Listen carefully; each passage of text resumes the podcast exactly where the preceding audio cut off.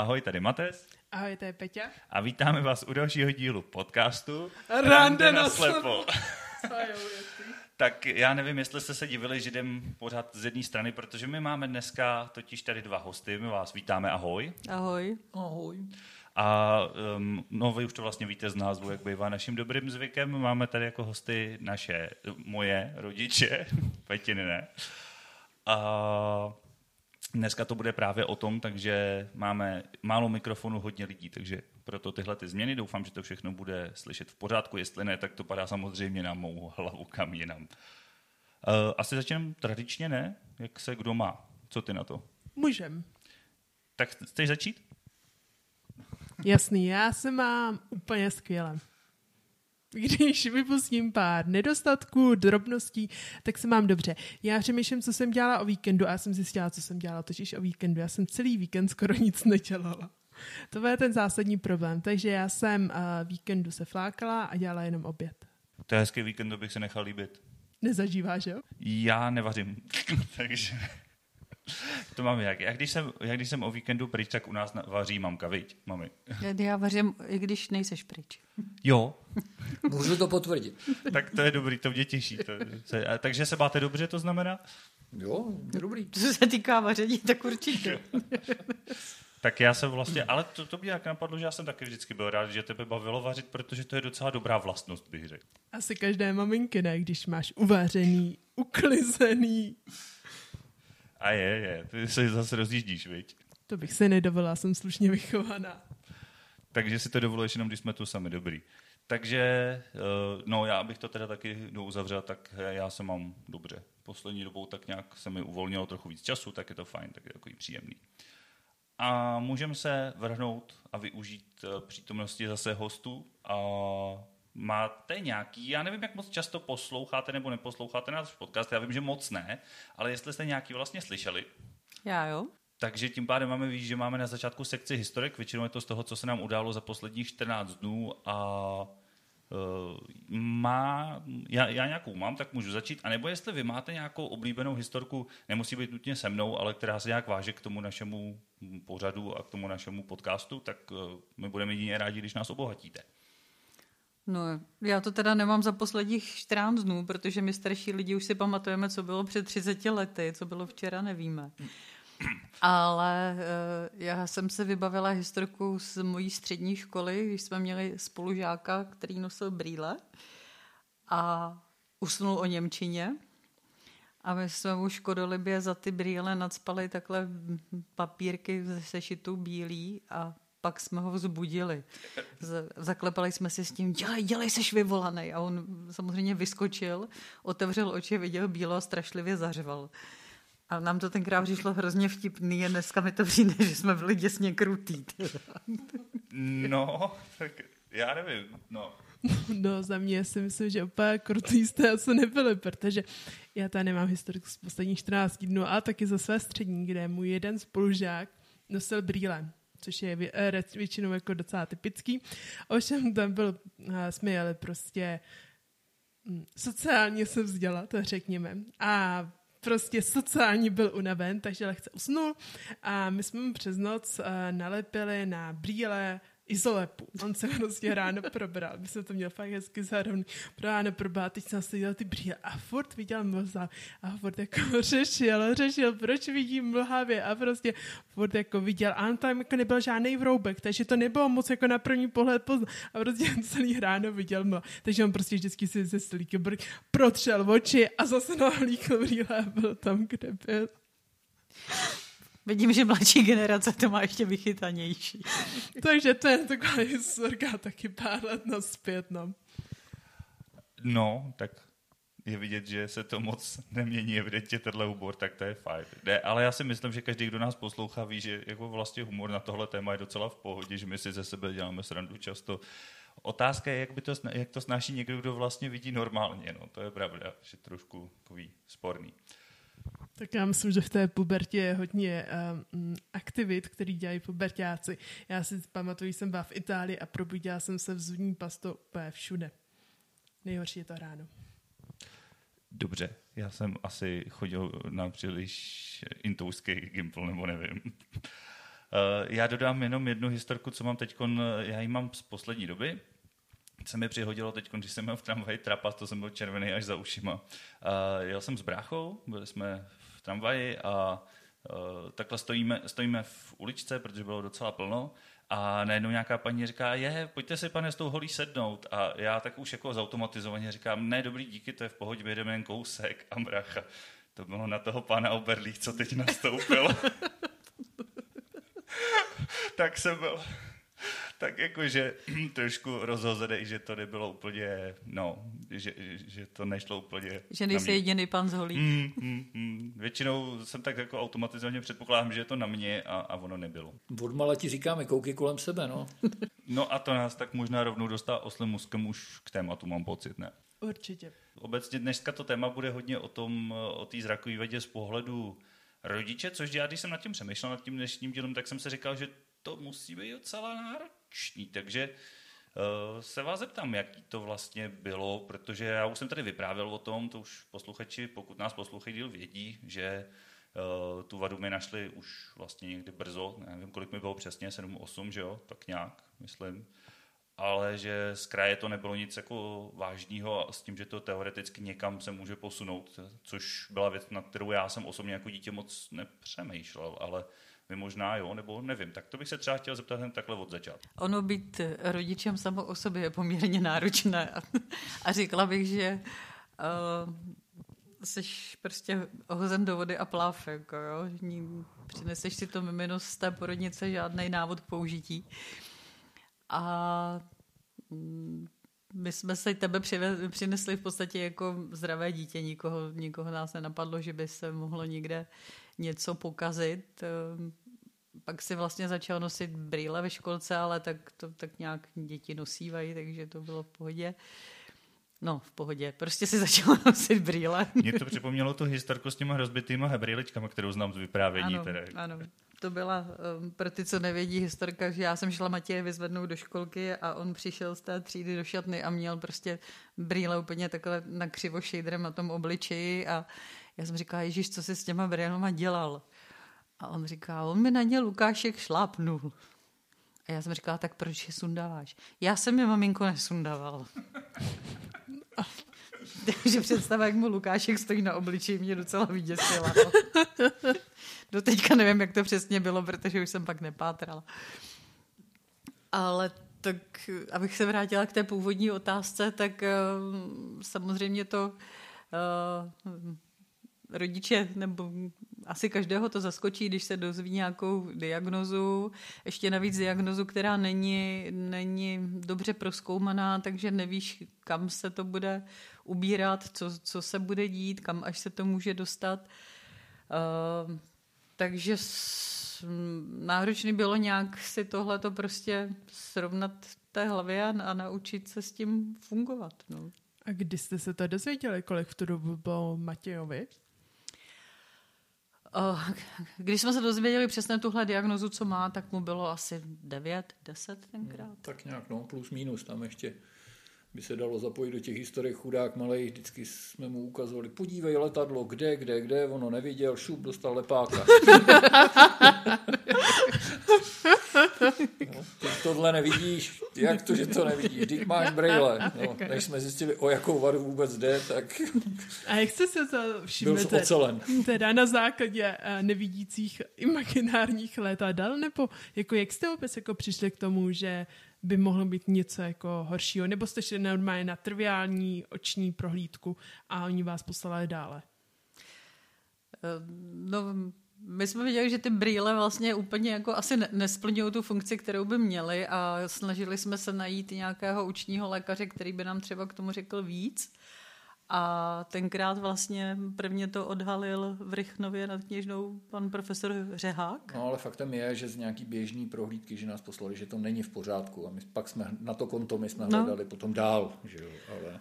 A jako on, mu, mm, on nám teda vlastně prvně sdělil tu eh, makulární generaci s tím, že se s ním zavřel na pět minut do, do temné komory, vylezl, tenkrát tomu pánovi už bylo asi 85 a prostě sdělili nám tuhle diagnozu. My jsme se s tím samozřejmě úplně nechtěli smířit, takže jsme ho objednali na oční domotela, tam ležel týden, kde měli miliony nevím jakých přístrojů, aby nám potvrdili diagnozu, kterou pan profesor poznal prostě. Úplně tu samou. No. Úplně tu samou. Takže kdybych to zlehčila, takže šaman z černé komory zjistil to samý, co velké přístroje za týden. Asi bych neřekl šaman, ale asi bych řekl hodně zkušený pan doktor. Jo, dobře. Který už věděl a nepotřeboval k tomu těch tisíce přístrojů, ale prostě ze zkušeností už věděl, kam se podívat, jak se podívat a, a co na vidí. co a co vidí. Že jo. Z toho on si to vyhodnotil. Dobře. Takže tak, takhle to nějak přišlo v v těchto těch Matějových letech. No.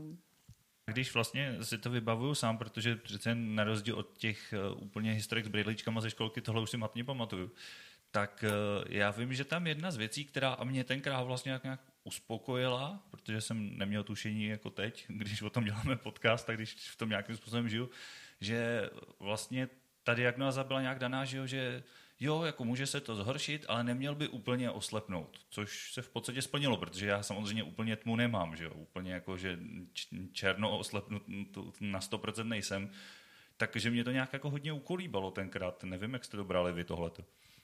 No, já myslím, že rodiče tohle to moc neukolíbá. Takže, ale uh, prostě jsou věci, které nějakým způsobem ovlivnit můžeš a změnit můžeš. A pak jsou věci, se kterými, a ty o tom víš eh, svoje, se prostě musíš naučit žít, jako jinak, jinak to nejde. A mm, těžko říct, jako pro koho z nás tří, když tady tak sedíme, promiň Péťo, teď nechci se vytlačovat z kolektivu, jakoby je to těžší. Protože každý se musíme naučit žít s něčím. Hmm, no jak s Péťou jsme se poznali, když už jsme oba viděli blbě, takže to je jasný. Hmm, to tak že, že, ta, že v tomhle procesu samozřejmě nebylo, i když uh, dílo s kamarádama by mohl být taky zajímavý určitě. Já nad tím vlastně teď přemýšlím, že opravdu pro mě to bylo nějak, že jsem nad tím dlouho nepřemýšlel, někdy až, já nevím, no, no jakoby vyšším Gimplu, kde už to začalo být, že už mi trošku nestačila první lavice k tabuli. A viděl jste jako postupný ten zestup, jak ta zraková vada jako se čím dál víc prohlubovala a tím pádem hůř a hůř Matěj viděl, anebo to jste prostě neviděli, jako nechci říct, že neviděli, ale jako, že jste si to na začátku jako tolik neuvědomili a všimli jste si dle až kolem toho prváku na vejšce, tuším, že to vlastně šlo hodně dolů nebo jako jste viděli postupný ten zešup, jak to šlo jako pomalu a postupně a pak to jako spadlo hodně? Tak oni tam různé indicie na tom jako postupném zhoršování byly, protože Matěj třeba chodil do hudebky, že jo, hrál na hornu a hrál z not. A z měl jako normální noty, stačily mu brýle, pak se mu ty noty vlastně zvětšovaly, zvětšovaly, měl pořád větší partituru a pak vlastně už hrál víceméně z paměti, co já vím. Jo. To tež bylo, to mě Matěj, jestli doplníš prostě na Gimplu, když ti tolerovali při rejsování jakoby tlustší čáry, postupně si byl třeba osvobozený, já nevím, ze zakreslování slepých map a takovýchhle věcí, protože to bylo vlastně něco, co podle čeho tě nemohli hodnotit, protože to prostě nebylo v tvých silách. Takže asi spíš bylo vidět to postupný, postupný zhoršování. No ono s tou kvalitou školních tiskáren to nebylo zase tak těžký, protože každý, kdo viděl nad tři dioptrie, tak si myslím, že s tím měl trochu problém. Ale jo, jo, jako je pravda, že tam tohle nějak pro mě bylo a furt mě to nějak jako, nevím, mě to opravdu hodně trklo až, až v tom prváku na té vešce, no, kdy to byl takový skok. A já vlastně přemýšlím, nevím, jestli se mě někdo ptal, jestli to byla možná i Péťa tady v podcastu nebo někdo, když jsme mluvili o neziskovkách a podpůrných organizacích, já třeba vlastně vůbec nevím eh, a vůbec si to nepamatuju, kde se vynořila ta myšlenka, že vlastně existuje něco jako Tiflo Service, že třeba by s tím mohl někdo pomoct, nebo já nevím, ZTP, invalidní důchod, takovýhle věci, že vlastně vůbec nevím, kde se tyhle ty informace vzaly. Najednou nějak jako tady byly. A nevím, jestli jste s tím přišli vy, nebo někdo další, nebo u mm, doktora. No, my ne, to všechno vyplývalo z návštěv u doktorů, že jo. Tam jako tím, jak jsme chodili když jsme tě ještě měli pod kontrolou pravidelně k doktorovi, což už teď jako tě někam dostat je trošku problém, ale když jsme prostě chodili pravidelně a objednávala tě maminka a vozili jsme tě po těch doktorech, tak tam jsme se dozvídali tyhle ty věci, jo, obraťte se na to, na to, tohle bychom doporučovali a tak dále. Takže z toho tohle všechno vyplynulo. Je pravda, že potom v těch organizacích tam už jsou profíci, no, že tam už ty lidi byli docela otevřený a ono třeba v Brně vím, že jsou propojený s Teresiasem, že? takže jak jsem studoval a spolupracoval s nima, tak to tam taky asi mělo už nějaký vazby. No. A když jsi do těch organizací jako poprvé dostal? A myslím organizace jako Tiflo Service, Tiflo Centrum a tyhle? No já myslím, že to bylo nějak někdy v tom prváku, ne? protože to jsem tenkrát měl i první signalizační hůl, já vím, že to bylo pro mě hodně náročný, nevím třeba jak pro vás právě zase, jakože to je takový docela velký skok, my jsme se o tom s bavili vlastně hned v první epizodě, že ta bílá hůl je taková hodně výrazná. No, eh, já, když se začal chodit z holí, tak eh, jsem měla strašně smíšený pocity, protože ty si vlastně tu hůl vzal do ruky poté, co si několikrát přišel domů s rozbitou hlavou, protože si prostě do něčeho narazil, že jo. Takže za mě jsem si říkala fajn, tak jako hm, to, tohle bude ušetřený. Na druhou stranu jsem uh, měla v sobě to, že na dálku seš vlastně strašně zranitelný, že prostě jako všichni vidí, že, že nevidíš. Jako jo. A takže to se, ve mně, to se ve mně hodně dlouho pralo, uh, jestli je to dobře nebo špatně, že, že jakoby máš tu hulu v ruce. Hmm. To je takový podobný, o čem jsme mluvili a jeden z důvodů, že o kterém jsme mluvila ty, Péťo, když jsme to probírali. No, dá se říci. Řekněme, že já nenosím bílou hůl a furt, uh, u mě převažuje pocit, že to zvládám bez ní a že je to v pohodě. A že jsem radši blbec na ulici, než uh, nevidomá na ulici. Já bych se tak chtěla jako zeptat dál a vlastně v 18 řekněme, že jste vlastně naštívili ty organizace jako Tifos Centrum a Tifos Service. Jaký byly ty návštěvy první? Já třeba si pamatuju svoji první návštěvu, protože tu jsem měla cca taky mezi 18. a 19. a působilo to na vás jako, že je to úplně všechno v pohodě bude, úplně to jako všechno se dokáže vyřešit, a nebo spíš jako už to bylo takový, jo, on nevidí a vlastně jsou tady neřešitelné problémy. Já si nějak úplně tu jako první návštěvu ne, nevím, jestli se umím vybavit, mě to možná splývá. Já se přiznám, že já taky ne. No. Ale uh, Vím, že mě spíš jakoby překvapilo, kolik eh, vlastně je věcí, které těm lidem můžou usnadnit život a byla jsem za to hrozně ráda, že, že vlastně jako nějaké takové pomůcky jsou k dispozici a ti lidé, s kterými jsme se tam potkávali, tak byli vlastně strašně pozitivní. Já do dneška nevím právě, které to bylo setkání, ale vzpomínám si na toho pána s tím telefonem. Vzpomínáš? Byl, jak eh, on řešil ten foťák, eh, jako, mhm. to byl nevidový pán, který řešil telefon s foťákem a vysvětloval vlastně Matějovi, jak ten telefon obsluhovat a jak eh, jako s tím foťákem zacházet. A on vypadal tak suverénně, že prostě člověk by na něm nepoznal, že nevidí. Nebyl jsem tam. Já myslím, že jo, protože on právě říkal, no ono to umí rozpoznávat. Uh, to můžeme taky možná někdy udělat Android versus iPhone, protože tohle umí iPhony dodnes, Androidy je nedohnali, že ten foťák v živém přenosu jako popisuje něco, co je na té obrazovce. Já vím, že to ukazoval už tenkrát právě a že nějak... Si byl tež dvě věci dohromady, si, protože... Jsem, my... jsem, mi tam ukazoval, jako, že ono, ono to umí a teď ten foťák prohlásil, že nás sedící na kancelářské židli. A já jsem měl tenkrát dlouhý vlasy, byl jsem to já, takže to si vybavuju, tohle hlavičku. No to nevím, jestli bylo s uh, telefonem, ale každopádně pak já jsem s tebou jezdil, tam zase pro změnu nebyla maminka, když jsem, uh, byly takové kamery, které měly ten vývoj právě ten koment, to komentovaný okolí. A byli jsme asi na třech místech, kde, kde si z tohle to zkoušel, takže jako to...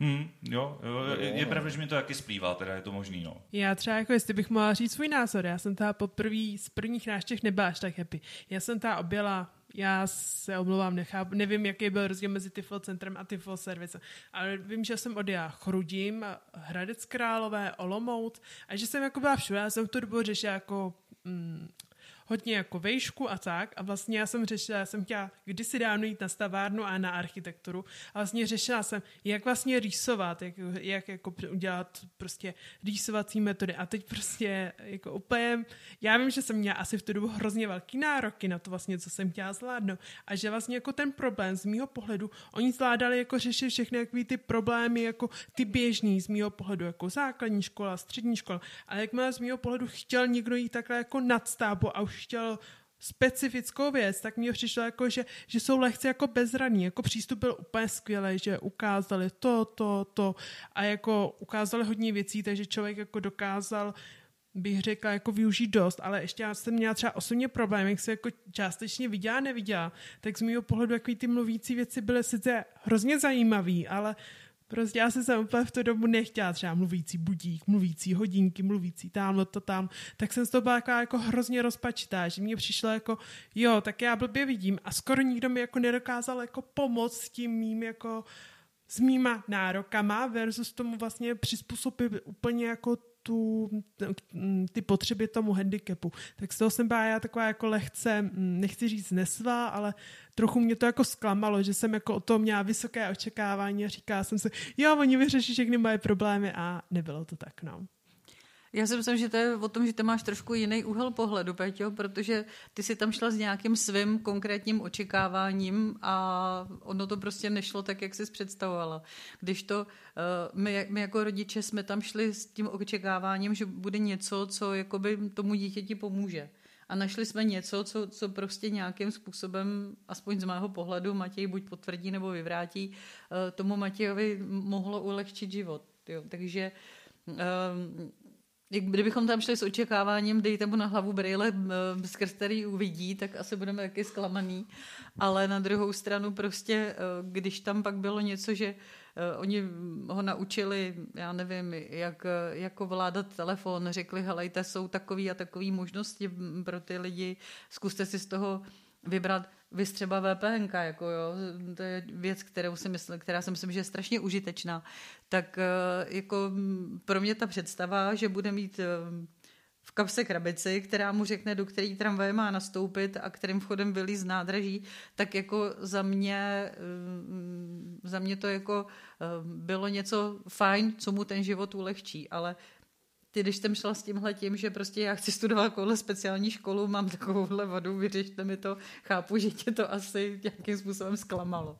No, bylo to tak jako řekně přistání na tvrdém povrchu, no. Mm. Ale asi to byl ten problém, no, že já jsem vlastně očekávala, a já jsem v tu dobu i řešila jako hodně vlastně vešku, kam jít, protože mi se to stalo mezi vysokou a gymnáziem, takže v tu chvíli já jsem jako odmaturovala a tím to končilo. A vlastně potřeba jsem vyřešit hrozně moc nových věcí, které jsem vlastně nevěděla, jak řešit. Já ne, já jsem jako před, uh, chodila na před, nebo uh, měla jsem staršího sourozence, který chodil na přednášky a teď já řešila prostě, jak se podívám na tu tabuli, co mi tam píšou na té přednášce. A teď prostě jako já jsem to obchodila hodně, já jsem třeba byla na Tereaziasu, bez bloky na VUT, pak jsem byla u jedných jako známých, eh, kde dcera má podobnou vadu jako já, akorát vidí, řekněme, o pár, o pár o, chví, o, o lépe, takže jako vlastně mi poradili. A ona třeba jako právě, že už měla za sebou oblejítaný všechny tyhle ty aktivity a třeba s tou, když to vezmu konkrétně, s tou tabulí jako už dokázala vymyslet nebo říct, jak to řeší, protože z mého pohledu je super, že pro ty nevědomí je hrozně moc jako pomůcek, ale na druhou stranu už je problém z mého pohledu se ta v tu dobu, teďka nevím, teď už je to složitější, zorientovat. Tak to bylo mm. takový jako, že že jsem asi z toho byla lehce tenkrát jako v depce, no. Jak jsme mluvili o právě tom, jak se zmiňovala mluvící tohle, mluvící tamhle, to mluvící tohle, eh, já mám pocit, že to občas dělám a mě by to samotného zajímalo, jsem říkal, že se taky musím zeptat, jak je to se snášenlivostí vůči těm užvaněným pomůckám z pohledu někoho, kdo vidí? Protože chápu, že když jako jsem mm, bydlím sám a jsem tady, tak jako si aspoň pokecám s váhou, když mluví, že jo? ale když jsou tam další lidi, tak to může být taky náročný. No za mě je to styl zvykneš si. Nevím, jak to má teďka. No, jako já jsem zvyklý od malinka, když jste moc mluvili, tak to vypnout a, a ne, tak si. se vypnout. tak se vypnout a mluvte si. Já jsem si říkal, jak jdem vypnout. Jako, Vy jste vypnout nešli. Má to čudlík na zádech a děláš píp. Ne, ale jako opravdu si zvykneš, je mě spíš jako dneska už to fakt ani nevnímám a ani se nesnažím, protože já tu kadenci, kterou to mluví, stejně nepobírám. A jako z které jsem se vždycky divila tomu, jak vůbec víš, co ti ten přístroj říká, jako ať už to byl mobil, ať už to byl počítač, vždycky jako nebo přišla jsem do pokojíčka, ty jsi měl puštěnou audioknížku a taky tam šlo a já říkám, co děláš? Čtu se, říkám, ježíš, teď to nemůže vůbec pobírat. ale dneska za tu dobu, co to používáš, tak jsem ve stádiu, že to prostě jakoby, prostě si tam něco, jak když ti bubla poklička na... Mně paradoxně nevadí ani tak, když to mluví, ale jak mu to tam neustále pípá a každá sms hlasitě se ozve, každý ten ze všech těch možných komunikačních kanálů ti to tam zapípá, tak to mě vytáčí. Jako jo, to u televize prostě nesnesu. To mě fakt mý vadí to, když ti to tam breptá, prostě pomaloučku, monotónně, ty si tomu rozumíš, to je mi jedno. Pomaloučku, jo. No, potichoučku, dobře, tak. Ne, potichoučku, tak ne pomaloučku, potichoučku, rychle je to. Můžu se zeptat, jak se třeba díváte na to, když vlastně Matěj se s váma baví a zároveň ještě k tomu se mluví počítač, telefon, cokoliv. On Já... to nestíhá. jako z mého pohledu si myslím, že eh, on se přestane bavit s náma, začne se soustředit na ten telefon, počítač a, a, tak, a tak dále. A jenom se tváří, že se s náma baví. A když, když běží dál rozhovor, tak on pak najednou, jako když se vyvalí z vody na povrch a udělá co? mikrofon. ne, já si myslím, že to tak není úplně vždycky, že někdy, když fakt dělám jako rutinní věci, tak eh, to je asi jako když... Jo, uznávám, že to taky samozřejmě může být neslušný, jo? že když někdo kouká do toho mobilu u toho rozhovoru, chápu, že to taky jako není úplně ono, ale že taky se to dá u toho zvládat. No. Nevím, přijde mi to vlastně jako diskriminační. No, já nechci být diskriminační, ale z mého pohledu, dobře, pokud tebe to neruší, tak uh, já třeba jako znám, když Matěj hraje šejky na počítači, protože má aktuálně na počítači, tak uh, z mýho mě to hrozně jako irituje, když on si hraje něco na tom počítači a teď on se zároveň se mnou baví, zároveň jako jednak uh, je pravda, že mě tolik neposlouchá a za druhé mě přijde, že se bavíme se třema lidma, nebo vlastně, že se bavíme ve třech, protože poslouchám jeho počítač, jak on si tam dělá nějaký krmení zvířátek na jednu stranu a na druhou stranu prostě baví se se mnou, ale prostě není to plnohodný rozhovor, no tak Shakesy jsou kapitola sama pro sebe a já si myslím, že už jsme dávno zvyklí na takový to, že Matěj přijde do ovýváku, sebou si nese sluchátka a noťas, jedno sluchátko má narvaný v uchu, noťas přivřený na klíně, tam už mají ti prstíčky takhle a tváří se, že sleduje s náma hokej na televizi třeba. Jako, jo, takže... A to já sleduju, protože já třeba tam něco udělám, pak mám pět minut čas, že jo, to je, jako... je v pohodě. Nebo já nevím, když se s někým píšu třeba, že Jasný, takže vidíš uh, útok na jedné polovině a najednou vidíš gol na druhé polovině. Ještě jsem myslím nekřičel gol do špatné branky, takže jako v tomhle je to dobrý. Tohle je další věc, která třeba, nevím jak tobě, ale mě vadí, ale Matěj už se to naučil zvládat, protože když běží nějaký důležitý zápas, jako třeba mistrovství světa, tak uh, Matěj s náma kouká na tu televizi, aby měl tu atmosféru, protože my fandíme celá rodina ale do ucha má strčený rádio, kde mu to komentujou, protože aby věděl, co se děje na tom ledě.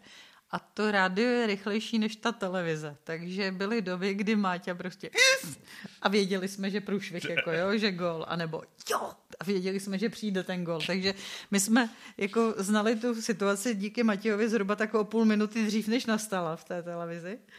Tak teď už to Máťa tlumí a počká si, až začneme řvát my a začne řvát s náma. Takže... Jo, jako oproti běžnému vysílání to je nějakých, já nevím, 5-10 vteřin to se dá, ale když to běží přes kabelovku nebo něco, tak tam je ono, tam je to spoždění dlouhý, to je pak náročný. No. Takže to, to třeba no, odpověď na tvoji otázku, to mi vadí víc, než když si u toho hrajete shakesy.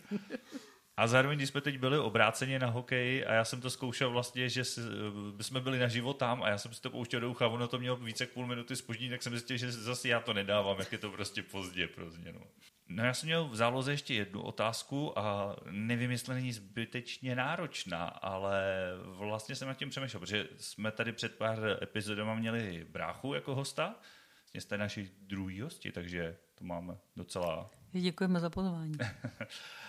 A uh, trošku jsem nad tím přemýšlel, že vlastně tím pádem máte tu možnost, protože ty jsi na začátku říkala, že být rodič je složitý, což asi my s Peťou neposoudíme zatím, ale rozhodně tomu věřím. A že jako přemýšlím, jak moc tam teda ty oči hrajou nebo nehrajou roli vedle toho bráchy, který vlastně viděl normálně. Já vím, že je to těžký, jsme každý jiný, že se to jako nedá úplně srovnat, ale jestli tam z toho jde něco vypozorovat nebo něco k tomu říct, je to vlastně jako jedinečná příležitost. Já teď asi úplně nevím, co chceš slyšet, teda, abych se... No jestli teda jako to děcko, který špatně vidí, uh, potažmo, potom teda já vím, že vlastně nejvíc to bylo, když už jsem teda ve finále byl dospělý, ale tak pořád nějakým způsobem jako dítě je hodně rozdíl, nebo v čem jsou tam rozdíl proti někomu, kdo teda vidí normálně, kdo je zdravý, kdo je v pohodě, jako brácha třeba. No, první řadě, já tam nevidím moc rozdílu mezi váma. Ukecaný jste oba dva neskutečně, aktivní jste oba dva neskutečně, takže jako tam máš opravdu ten handicap, že trošku už vidíš. No mě třeba napadá právě, když jsme společně něco dělali, a, ale je otázka, jak moc je to povahou a jak moc je to očima. Že? To je Často otázka. s bráchou jste si vyhověli daleko víc než se mnou. Jako, jo? Ale protože brácha je šikovnější rozhodně než já na A ty ruce. taky nejseš ničem ne, ale eh, ty nechceš, eh, ty jsi víc línější, takže jako, tam, jako to není... Takhle, co se týká soutěže o zlatou jehlu, tak tu bys jednoznačně vyhrál. Jo, jo, jo, zašít se umíš perfektně, to jo. Tak, takže to tam si myslím, že oči, oči ne oči, tam to jako není, není rozdíl. A zase na druhou stranu si vzpomínám, tady pravda už ty historky byly, jo, ale když byl ten Marek Malej a ty už přece jenom hůř viděl, že jo, tak jako to, to, nedávno jsme nějak sledovali na videu, jak on tam kolem tebe prošel, ty se to ani nedotkal, on začal říčet, že ho, že ho biješ. Takže to byla třeba taková jakoby, záležitost zajímavá. No. Můžu se jenom se tam dát doplňující informace, možná trochu bokem. Nevymlouval se někdy třeba Mati, že hůř vidí a tak nemůže dělat nějaké věci. My jsme to Peťo, to se probírali- těžko dokazuje, ale řekla bych, že vymlouval. Z 50%. Já se musím bránit, protože my už jsme to tady přesně spolu řešili. Já už jsem ti tenkrát říkal, že si nevybavu, že bych se někdy nějak jako extra na to vymlouval. To bylo možná v tom speciálu s bráchou? To už se totiž se snažila to na mě vypadat jednou tohleto. No, přesně na tom jsme, právě, že, jsme, že jsem se vlastně na to ptala vlastně vašeho druhého syna a, a právě, že jsme řešili, jako jestli se Matěj vymlouvá a jestli je vlastně to uh, vymlouvání mm, uh, jako uh, vhodné, nebo jestli je opodstatněné, to je to slovo, které jsem hledala, jestli je vlastně opodstatněné, to já nemůžu říct, že jsme došli k nějakému závěru, ale uh, kdybych to možná moc všeobecně mohla schrnout, tak z mého pohledu uh, máš rozhodně jako pro, uh, věci, které nezvládáš dělat, ale že je neskoušíš dělat. To bych řekla, jako, že, že člověk má jako nějaký problém s nějakou věcí a že ji neskusíš dělat, ale to je asi jako, co já osobně bych tomu tenkrát řekla. A já ti tady dám proslov uh, pro mikrofon pro to, aby si mohla zpřesnit ten původní důvod. Máš čas na svoji obhajobu. Děkuji eh, za slovo, paní soudkyni. Uh, já jsem, no, ne, já si myslím, že jsem se nevymlouval, ale mě hrozně napadlo tu otázku otočit, protože ty se tenkrát ptala i bráchy a mě by to vlastně zajímalo i teďko. Jestli naopak se vám to někdy docela hodilo a bylo to fajn, že jsem na něco neviděl nebo něco přehlíd. No tak jasně, nemusela jsem před tebou schovávat vánoční dárky. Jo, tak je pravda, že to se jdou i zabalit třeba u toho, no, si popovídat.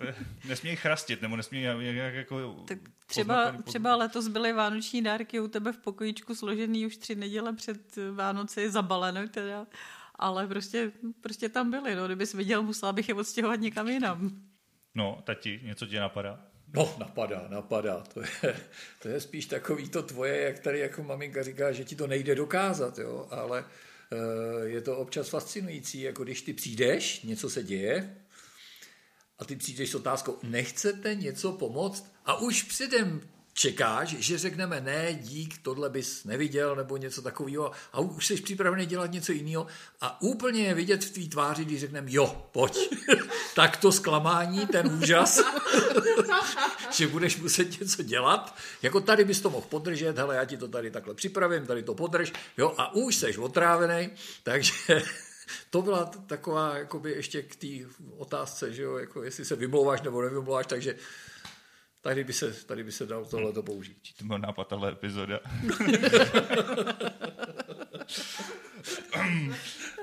Jo, když, když jako řekneme, ne, nic nepotřebujeme, tak spokojeně odejdeš do pokojičku nejlépe, tam si pustíš svoje šeksy, lopaty za životy a jedeš si ve jako- Je, je fakt, že eh, jak říkal s tím čitelným, tak mně občas přijde, že to je taky jedna z věcí, která se mě týká a nevím, a třeba, že mě znáte líp, tak taky byste to mohli posoudit, že někdy hodně je na mě právě vidět na mimice, na gestech věci, které si neuvědomuji, protože prostě je mám naučený, protože jsem je viděl, na rozdíl od lidí, co samozřejmě se s tím narodili a kteří to nemají vůbec okoukaný, nemají mimiku skoro žádnou nebo úplně žádnou. Ale zároveň ji právě neovládám, nekontroluju a pak se asi moc expresivně vyjadřuji tam, kde bych možná neměl. Teď trefil hřebíček na hlavičku. A nebo je to prostě tím, že, že mě znáte, že jsem pro vás jednoduše čitelný. No. no a ty jsi nevyužil toho teď někdy v obráceně, když jsem tady tu otázku měl, to tě napadá? Uh, tady teda, Matěj, musím sportovně přiznat, že ne. Mě nenapadá taková ne, situace. To chápu, já ne, to ty nepomáháš Markovi posouvat ty bramburky a tyhle ty... Ale tak to děláme, když máme pánskou jízdu, to je něco jiného. To, to není o pomoci, to je... Že... Ne, on se ptal, jestli si někdy využil toho, že nevidí, tak jako... No, tak to je to... úplně běžný, že mu couváte před, před, před tou šátrající rukou, tou miskou. Náhodou se s jednou tohle to ocitla. No a doteďka to má před očima. Je úplně jiná situace a úplně jiný, jiný, jiný prostředí, takže tam to nemůžeš srovnávat. Peťu jste pobavili. No ne, tak protože tatínek rychle zapomněl. Ale nezapomněl. ale... Já přemýšlím, jestli jsem to někdy viděla, nebo ne, ale to je jedno. A když bych teda popošla to... Ale ještě, pardon, na obranu, my ho s tím Markem nešidíme, nakonec mu stejně ty bramburky dáme, ale v rámci, když je rozjetá pánská jízda a se bavíme uvolněně a je psina, tak jako i Matěj to bere úplně jinak. Co mu zbývá? To je vás ženský pohled.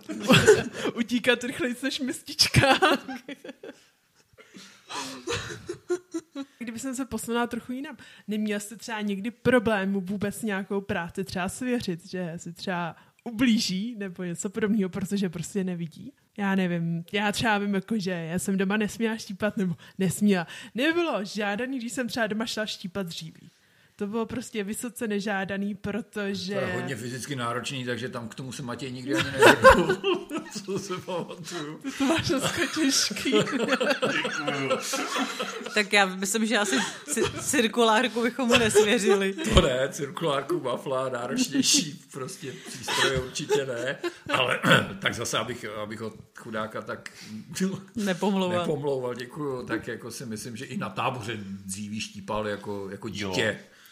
Takže to jako jo, dokonce i A je pravda, že mě běžně pomáhá v kuchyni, jako i, i třeba voloupat, nakrájet věci. No, tak je pravda, že jako když ho vidím s nožem, tak mám trošku obavy, ale, ale jinak jako, jo, no, jako ne. To už jsem to taky popisoval, jak jsem krájel chleba, až jsem si uříznul kus prstu, ale uh, já spíš přemýšlím nad tím, že nevím, jestli to bylo mnou nebo plynem nebo něco, že hodně pamatuju, že mě právě vařit bavilo, ale často jsem k tomu nedostal moc příležitost, jako menší teda, že jo. Pak když už jsem vyrost a já nevím, byl jsem na vejšce a pak na Erasmu, a pak bydlel jsem, tak už mi stejně nic jiného nezbylo, ale a já se nějak nepamatuju, že by se do té kuchyně hrnul teda jako...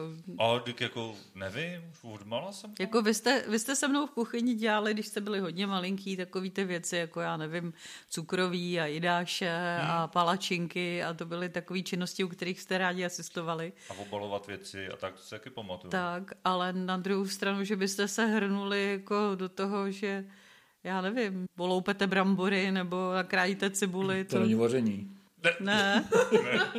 To je loupání brambor a cibule. Aha, tak to myslím, že by bylo ještě na další jiné povídání na toto téma. Jako. Hele, já se tady dovím spoustu zajímavých věcí, no, koukám. No, tak jsem rád, že jste přišli, že užiteční To je, to je náročná práce, to není vaření. Vaření už je potom takový, když to ochutnáváš a bublá to v tom hrnci a, a je to takový to, takový, už to už je to vaření, ne? Aha, no, dobře. A ty, ty věci před tím a okolo, to je jako... To, to, to je tvrdá práce. To, toho já si cením samozřejmě, jako je fakt, že já se asi ve finále nestěžuju, protože třeba když takhle někde byli pryč a byli jsme sami doma, tak jsme měli na vařínu a tím pádem se člověk jako tu měl nemusel no, snažit. Bylo to když jsem vařil já, taky jste si nestěžovali. No to je pravda. Vždycky byly buď párky nebo pizza. To byly do, dokonce doby, když byli malí a já jsem někam odjížděla, tak jsem říkala, já vám musím něco uvařit. Ne, mami, nevař, bude vařit tatínek. Protože věděli, že přijede ta pizza, že jo. Jo, to byly dobrý varianty. No. Dobře, a kdyby jsem se teda posunula někam dál, třeba nebáli jste se jako třeba, že když Matěj už blbě viděl, uh, že vlastně jde venka a prostor venku pro nevědomýho může být trochu náročný. A nebáli jste se, jako, že se mu venku něco stane, že ho, nedej bože, přijede auto nebo něco takového, nebo srazí. Jakože člověk neměl takové jako chmurné myšlenky a takový ten syndrom příliš opatrování se o to dítě nebo starání se, až mu vlastně výsledku uh, nechci říct zamezil jako rozvoj, ale jakože znám mě lidi nevědomí, kteří prostě jsou doma a skoro nic jako nemůžou, protože rodiče se příliš bojí. Tedy myslím, že uh, tvar nebály není na místě, protože se bojíme, nebo budu mluvit za sebe, bojím se do teďka.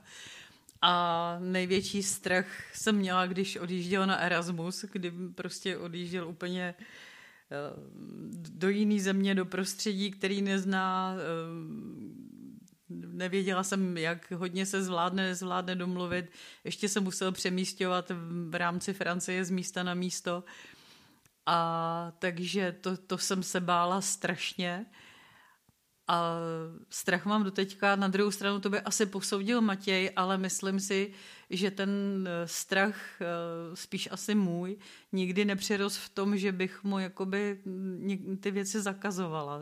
Jo? Jako, brala jsem to tak, že on je šikovný, on to zvládne a ty svý strachy musím zvládnout zase na oplátku já. Já nevím, no já jsem ten pocit uh, neměl, tenhle ten, že, by se, že bych byl nějak omezovaný, omezovaný tímhle, takže asi, asi jo.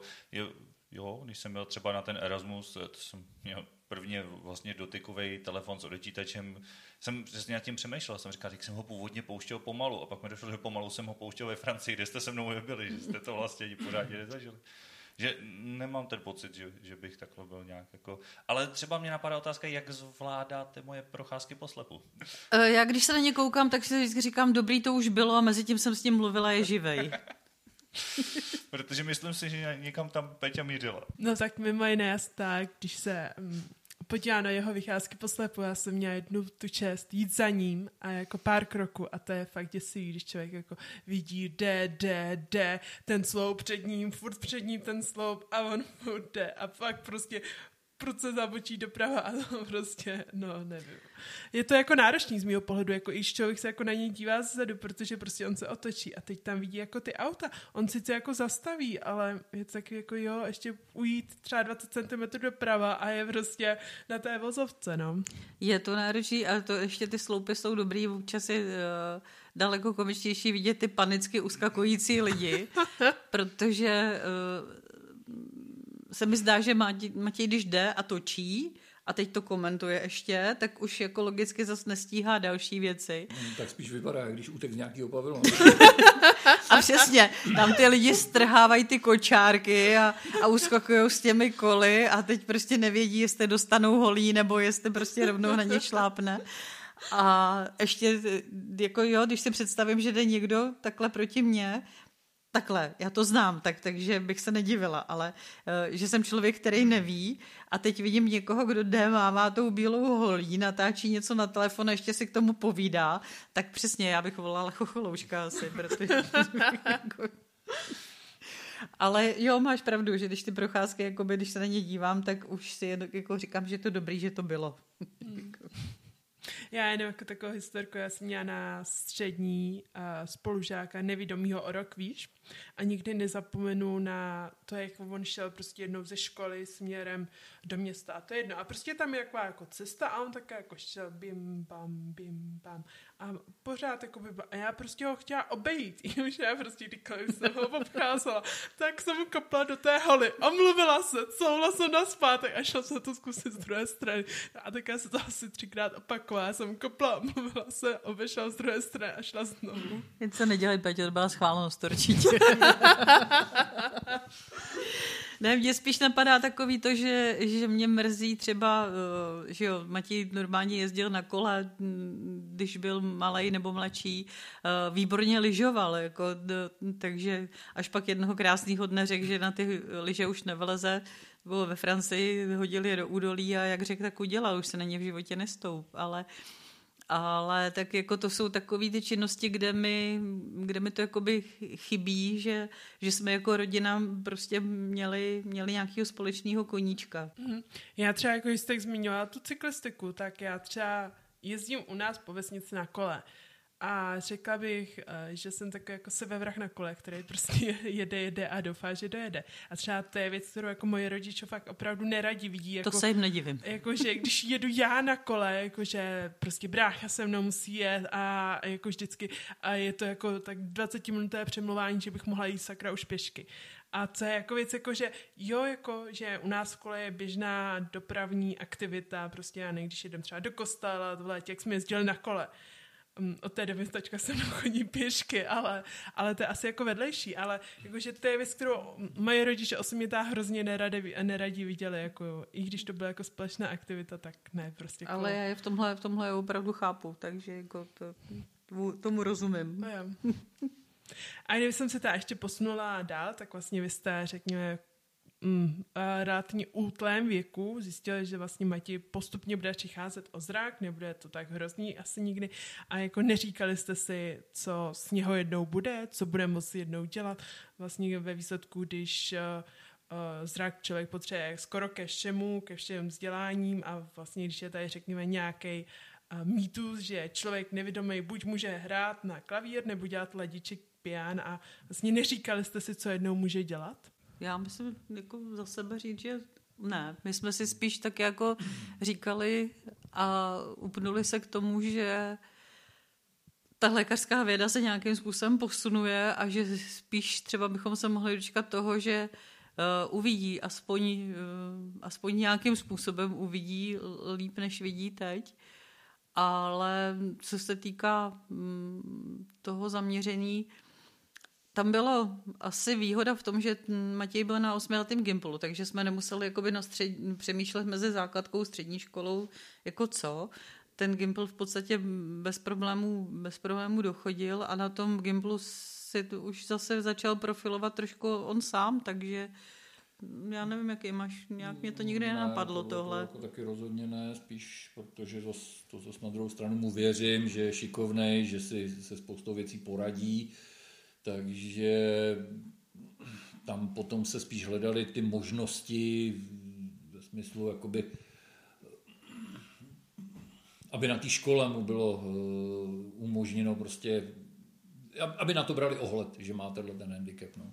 Mě možná napadá to eh, říct všeobecnější nějaký mýtus, který vám to taky vyvrátilo, já nevím, ať už právě o lidech se zrakovou vadou nebo o nevědomých obecně, něco, co vlastně jste zjistili až díky tomuhle? Já bych neřekla mýtus, ale spíš nás to naučilo, jako uh, už sledujem um, svět kolem sebe, uh, jakoby s ohledem na to, že, eh, že tě máme doma, jo, takže já jdu a vidím propadlý kanál a řeknu si, ježiš, tohle by byla past na matě, nebo uh, prostě z balkonu visí krásná rozkvetlá kytka na takových těch, těch řetězech, ale visí tak, že prostě člověk, který má 1,90 m jako ty, tak se s ním práskne do čela a je mi jasný, že prostě tohle holí nenešáš, takže uh, spíš jako za mě vidím eh, prostě překážky, které by jakoby pro tebe mohly být problém.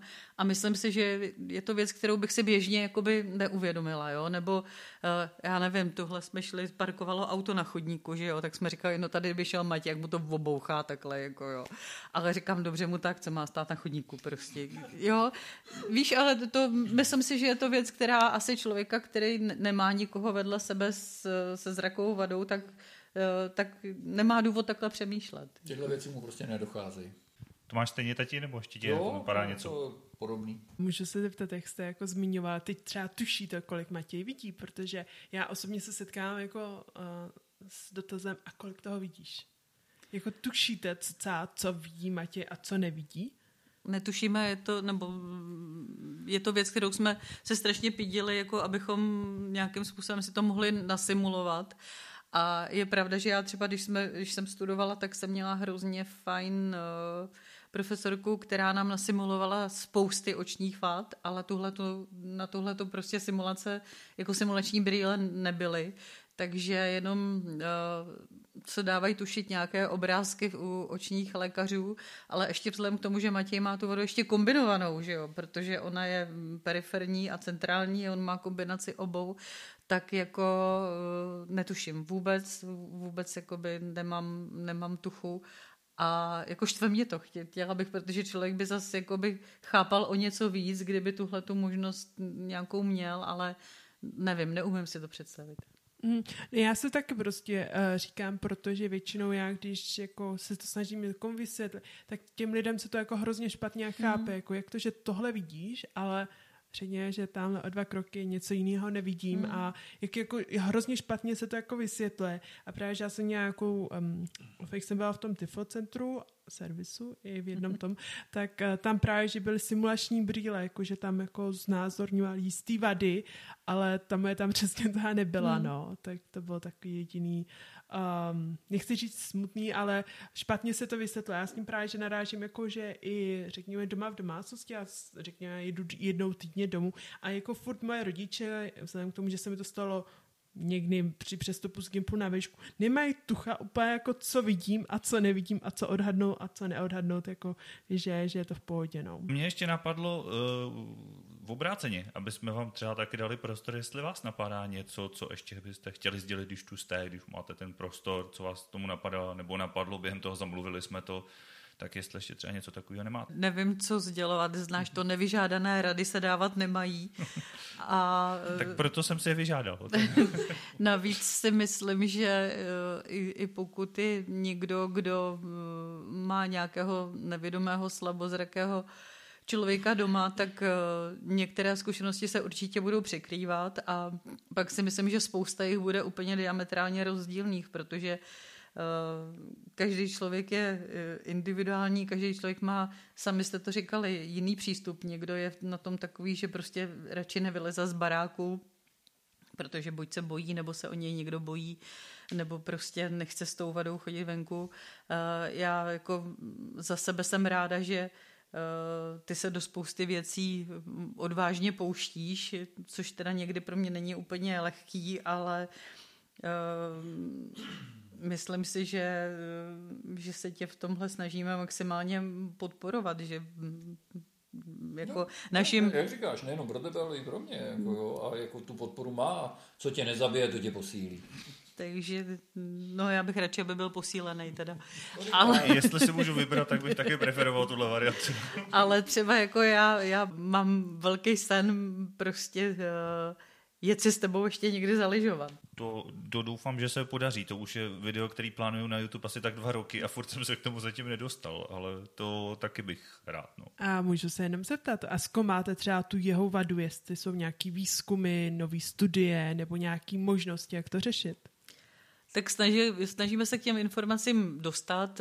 Ono to není úplně jednoduchý, navíc Teď je takový uh, hezký období, uh, ten covid hodně, hodně věcí stopnul a zpomalil, protože um, snažili jsme se dostat k nějakým uh, studiím, informacím, kde se co děje. Eh, bylo nám naznačeno, že eh, prostě ta jeho vada zase není až tak ojedinělá, jak jsme si mysleli, nebo respektive, že dřív postihovala jenom starý lidi, teď, teď jí má i poměrně dost mladých, takže... Ale přesto je to pořád málo, takže na ten výzkum se dává hodně málo peněz. Tak, takže snažíme se být nějakým způsobem v obraze, ale zatím jsme nikde nic nikdy nic neobjevili. Hodně se děje věcí kolem sítnice, hodně se děje věcí kolem rohovky, ale co se týká té tý makulárky, tak tam toho moc není. Já, mě to úplně evokovalo, musím se k tomu vrátit, protože tohle diskuzi jsme otevřeli s Paťou v jednom díle a pak jsme vlastně se ptali, nebo na to teď jsme se ptali bráchy, a že bychom to tady mohli nadhodit taky tu otázku, uh, protože my máme spíš hodně rozdílný názor, co třeba vyměnit celý to oko za nějaký přístroj nebo za něco. A jestli je to třeba představitelný. A my jsme to bráchovi tenkrát podávali i tak, jako že kdyby vám někdo nabít, že vám v oku vymění za něco jako technicky ještě daleko lepšího, se, se zoomem a s nočním viděním a já nevím s čím, jestli byste do toho šli a jak byste na to koukali. Já jsem to slyšela, tuhle, jako jsem slyšela tu Markovou odpověď, tak, takže uh, je to strašně těžký, protože uh, když vám vymění nohu, která bude funkční za nohu, kterou nemáte, tak jako je to fajn, budete rádi, že ji máte. Ale to oko je přece jenom takový, eh, takový zvláštní orgán, že představa, že se nechám prostě vydloubnout oko a dám si tam, dám si tam nějaký čip, Ty, já nevím, já na tohle fakt, fakt neumím odpovědět. Jo, mám jasno, není nic dokonalejšího než člověk, takže já si myslím, že tohle, takováhle výměna, to je jenom takový sex fiction a No ale řekněme, že to oko vlastně jako člo, část člověka nepracuje správně, tak jestli uh, byste si vlastně sám, případně na svém synovi dokázal představit, jako že, že místo oka tam bude čip, který bude vlastně plnit tu funkci toho Pokud by nebylo žádný oka. východisko, tak pak je to taková protéza, ale No, my já jsme... furt doufám, že nějaký uh-huh. východisko třeba v případě Matěje se najde. Um, já jsem třeba tohle to osobně řešila, že vlastně je hrozný problém, že když člověk si, uh, řekněme, teďka by dal ten čip a řekněme, že by mu to pozdvihlo tu možnost vidět, ale řekněme, že by to nebylo stoprocentní, jestli v tu chvíli do toho jít, že člověk se vlastně zahodí zdravý oko a dá si tam vlastně čip, který není jako stoprocentní, ale ve výsledku se člověk za první nemusí životě dočkat té varianty, že najde s nějaká léčba na to jeho nemoc a zároveň se k tomu může dostat, ale vlastně si zahodil zdravý oko. Nebo potenciálně zdravý. oko asi je tady nadnesený výraz, ale uh, jako vím, vím, kam tím míříš, ale tohle, tohle jako uh, není otázka na minutovou odpověď prostě a uh, ještě na, na odpověď vyloženě z fleku. Ty, mm, jako, jo, to... to chápu. My jsme o tom diskutovali dlouze tenkrát. To má spoustu aspektů, no, to jako to opravdu ne, nedá na první dobrou. A jestli se ještě můžu dát zpátky vrátit té cyklistice a lyžování, existují nějaký kurzy pro blízkou rodinu nebo případně pro ostatní členy, kteří by chtěli vlastně pomoct nějak nevědomým. Například v tom lyžování, jak jste zmínila, že byste si svým synem chtěla ještě někde lyžovat, jestli jsou nějaký kurzy, kde by vám to ukázali. Protože vlastně Matěj říkal, že, že vlastně by to chtěl zkusit, ale potřebuje vlastně asistenta. No, tak to se ptáš ale na špatném místě, protože Uh, my jsme říkali Matějovi, že pokud objeví, a, a vzhledem k tomu, že lyžují i nevědomí, že jo, lyžují s vodičem, mm-hmm. tak jsme říkali, že pokud objeví někoho, kdo nás prostě veme na svach, vysvětlí to jemu a vysvětlí to potažmo i nám, protože my sami budeme potřebovat s tím pomoct, takže jsme kdykoliv ochotní s tím tohleto absolvovat, ale Matěj to zatím trošku pustil k vodě. Mm, vodě není to úplně správný. Já jsem spíš fakt na nikoho nepřišel. Já jsem fakt pátral, ale Uh, no, jak jsme tady trošku pomlouvali ty organizace, když jsme měli dílo volnočasových aktivitách, tak to s tím v podstatě trošku souvisí, že a i to částečně řešila s tou první návštěvou Tiflo servisu a pod, že uh, hodně je to zaměřený na to fungovat v tom normálním životě a nějaká jako nadstavba, ať už jsou to speciální nějaký obory, na výšce koníčky a takovéhle věci, tak mm, mám pocit, že tam zatím se to úplně nerozvíjí a příliš toho není v těch organizacích. No. Jako ty cyklistiky to není tak složitý, jako dá se prostě půjčit nebo pořídit dvojkolo a mm, taky se na tom asi člověk musí trošku naučit jezdit, ale um, myslím si, že to není taková komplikace jako, jako u toho lyžování. A my jsme fakt jakoby připravení a, a nadšený, natěšený bychom byli prostě s tím Matějem obout liže a, a nechat se honit někým po tom kopci, aby nám vysvětlil co a jak. Ale trošku vycházíme z toho, že tohle musí chtít ten Matěj a že když to bude chtít, tak si to prostě najde. A my určitě jsme připraveni s tázením, absolvovat to s ním a co připravení, fakt na těšení, ale ale prostě je to trošku na něm. Pro boha je mu 30. to už víc, ne? ještě ne. A jestli se, to já můžu ještě se ptát, kdyby třeba ten asistent nebo někdo, kdo to učí, nebyl, riskli byste to s ním jako se zkusit pokus omyl uh, nějaký, řekněme, pád sami, nebo jako, nebo spíš chcete jako, nebo byste ocenili vysoce jako nějak tu asistenci? Dokud to šlo, tak jsme s ním lyžovali. Jo? I když už to bylo na hraně. Je pravda, že když pak už se naštval a zahodil to, tak jako tam už to, to, to byl ten vrchol. A takže určitě bychom potřebovali nějakou pomoc. Tam jako si to neumím, jako kdybychom to dělali sami na koleně, myslím si, že tohle už někdo absolvoval. Takže tady určitě nějaká, nějaká šance, že už někdo s tím má nějaké zkušenosti, nějakou pomoc nebo i ty tyflo servisy a tyflo centra, že by tohle se tam dalo nalíst a asi by nějaká možnost nějakého instruktora asi byla. No. Jako ono nejde o to to risknout jakoby pro nás. My dejme tomu, jako bychom si uměli propojit eh, mikrofonem helmy a nějakým způsobem se navigovat a vědět o sobě, ale eh, z mýho pohledu jde o to, aby to okolí vidělo, že, že je tam člověk, který se mu nevyhne. Protože a priori, když jsi na té sjezdovce a jede někdo z kopce a ty stojíš, tak předpokládáš, že tě objede, ne že tě sundá. Že jo? A my jsme, jak říká, jak říká Karel, dokud to šlo, tak jsme s ním prostě lyžovali, i když se nám pak jakoby zřítil ze svahu a přijel k vleku z ceduvý slouvly navlečenou kolem sebe že jsou takový lyžaři znají, dvě tyče, mezi tím je natažené, e, natažený velký prapor, na tom je napsáno slowly a, a máš zpomalit, než dojíždíš k tomu vleku. A Matěj to vzal středem jako vítěz, vy, vyrval to prostě z levé strany, z pravé strany a přijel hrdě s cedulí na prsou až k lékařovi. Takže jako tohle bylo ještě tak jako, že úsměvný to vypadalo, jako že by nedobrzdil před tou cedulí, ale uh, když potom vlastně se bude plít s lyžařům pod nohy, anebo nedej bože sejme nějaký dítě nebo i dospělák, a to je jedno, a ten člověk nebude vědět, že, že je to prostě uh, nevědomý vlastně lyžař, takže my bychom potřebovali vlastně poradit s tímhletím, jak ho v uvozovkách označit a jakým způsobem k tomu přistupovat. Mm, dobře, a jestli se tam můžu zeptat, Matě, to sejmutí uh, cedule slovoli bylo důvodem, proč si hodil liže do údolí? To ještě ne. Ne, to samo o sobě ještě ne. Mně jenom napadlo, že bílá huby na té bílé sjezdovce byla blbě vidět.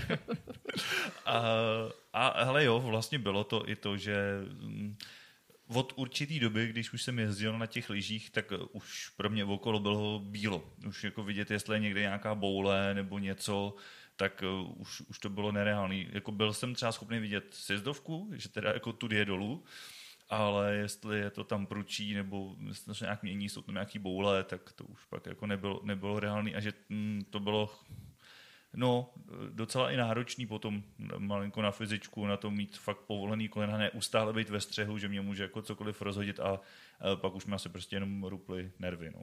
Takže nemá žádnou poslední kapku, která naplnila čbán a ten přetekl?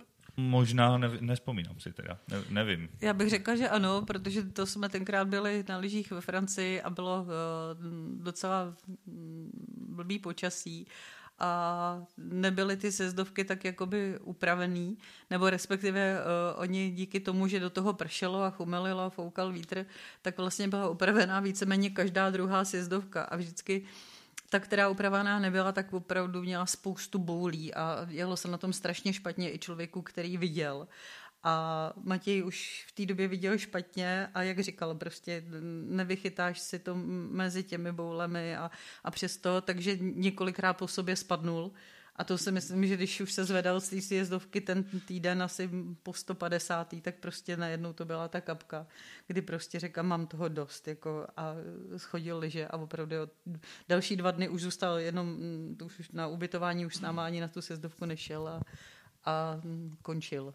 Takže ani sáňkovat, jo. Já nevím, já jsem asi, no jo, jako malý jsem sáňkoval, ne, že by nikdy, ale asi jsem zas, nejsem tolik sáňkovací. A mě k těm lyžím akorát napadá ještě historka, že je to opravdu relativně je to individuální mami, protože vím, že naopak, eh, vím, že ty se s náma vlastně učila lyžovat. ano. A že jsi stoupla na lyže až, až když my jsme byli malí a učila se to s náma, a že jsme se vždycky strašně divili, že to by se nejlíp jezdil v mloze, když tu sjezdovku neviděla. ano, protože já, když jsem neviděla ten kopec pod sebou, tak jsem se toho tolik nebála. Ale to zase nebylo o tom, že jsem neviděla tu sjezdovku, že jo, já jsem neviděla, já nevím, od těch dvou metrů jakoby níž, jo, takže... Jo, a je to možná důkaz, že i bez toho zraku se dá jezdit. A hlavně jsem neviděla ty lízátka, jestli je to černá, červená nebo modrá, mě to tak neděsilo, že jo. Ty. Jo, to by šlo taky, že jo, to je modrá, to zvládne. Jste mi říkali moc krát. Jako je pravda, že když jsem třeba přestala hůř vidět, tak já se od té doby bojí Dobře, blbě mluvím. A od té doby se bojím jezdit, jak jezdím na běžkách a to jezdím ta dotečka, z kopce jezdit, prostě jako jak má tam kopec, se toho hrozně bojím, mm. jako že prostě neuhnu rozbiju. To já většinou spadnu, protože vzhledem k tomu, že teď skoro na běžkách nejezdím, tak je čas, ale hrozně se jako bojem od té doby, co blbě vidím.